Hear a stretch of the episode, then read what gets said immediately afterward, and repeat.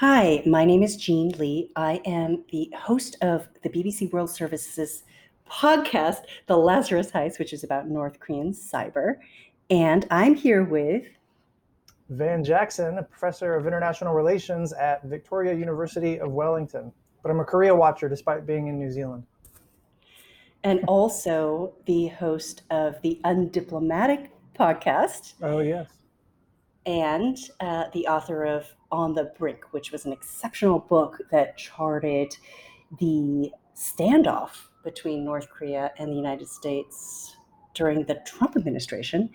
And so, Van, this is a perfect time to ask you what you make of what we learned over the last couple of days, which was that North Korea had a party plenary, and we got Kim Jong-un's first comments on the Biden administration's North Korea policy review. So I have two questions for you, which is, what do you think about the Biden administration's policy on North Korea, what we know of it, and what do you make of Kim Jong-un's response? Yeah, so the first question first, what we know about Biden's North Korea policy, which is not a lot, because not a lot has been said, but what we know, I'm not super impressed by, because it sounds like some hybrid of Obama 2.0, strategic patience, which we know didn't work, but then also maximum pressure from the Trump years, but just with dialing back the threat rhetoric, like not being hyperbolic, you know? So that's not good, because those things didn't produce good outcomes. But maybe there's something cooking beneath the surface. We don't know. The thing that is a little concerning is that Kim Jong-un's response that you're just hinting at seems to, he nodded toward both dialogue and confrontation, or a willingness to engage in both tracks, which is, you know, not new. And it's good that there's like a rhetorical openness to dialogue. But I think he's expecting or baiting the U.S. to try and show gestures that they're different from the past. And like, I don't feel like Biden's picking up on the signals, you know?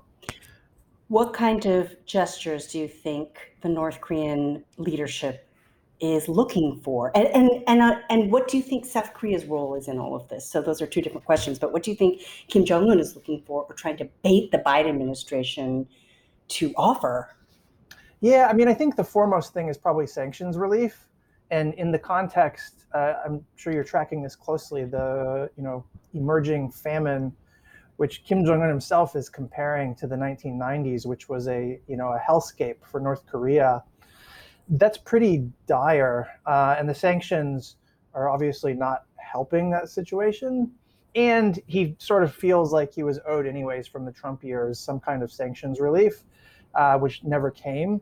So I think that's the gesture they most want, but there may be gestures in the security realm too that would flag that, like, hey, I'm not Obama, and that would be, you know, suspension of military exercises, forswearing nuclear bomber deployments to the Korean Peninsula. Stuff in that realm may also be taken as a positive signal, but I think sanctions relief is like a real imperative. And if there's no sign that it's forthcoming, then he may not move on dialogue. The Biden administration has been pretty clear that they're going to use sanctions as a diplomatic tool, and that they're going to push for the enforcement of sanctions. So what do you think about, you know, for me to see this language about being open to dialogue as well as prepared for confrontation, it does hint to me that they're going to leave open some room for that possibility, but that they want to get there in a stronger position. And so to me, that signals we may see some more testing, right? That they want to get to that negotiating table, but with more leverage. What do you think about that? Did you think anything? Oh, sorry about that. There's my dog. We'll see if your dog responds. That's great. Yeah, no, I think that's right. The North Korea is nothing if not obsessed with, you know, showing up at the bargaining table from a position of perceived strength.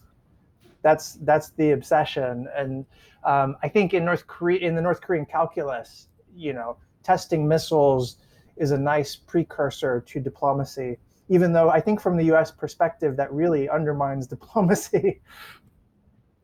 So, and what about the joint exercises? Because that's the next thing, perhaps, an opportunity, the next opportunity, the joint U.S.-South Korean military exercises. And this is something I'm sure you've debated when you were in the government, the utility of perhaps suspension, or is that a, I mean, I see that as a concession on the part of the U.S. and the South Koreans, but is that something you seek that could be effective?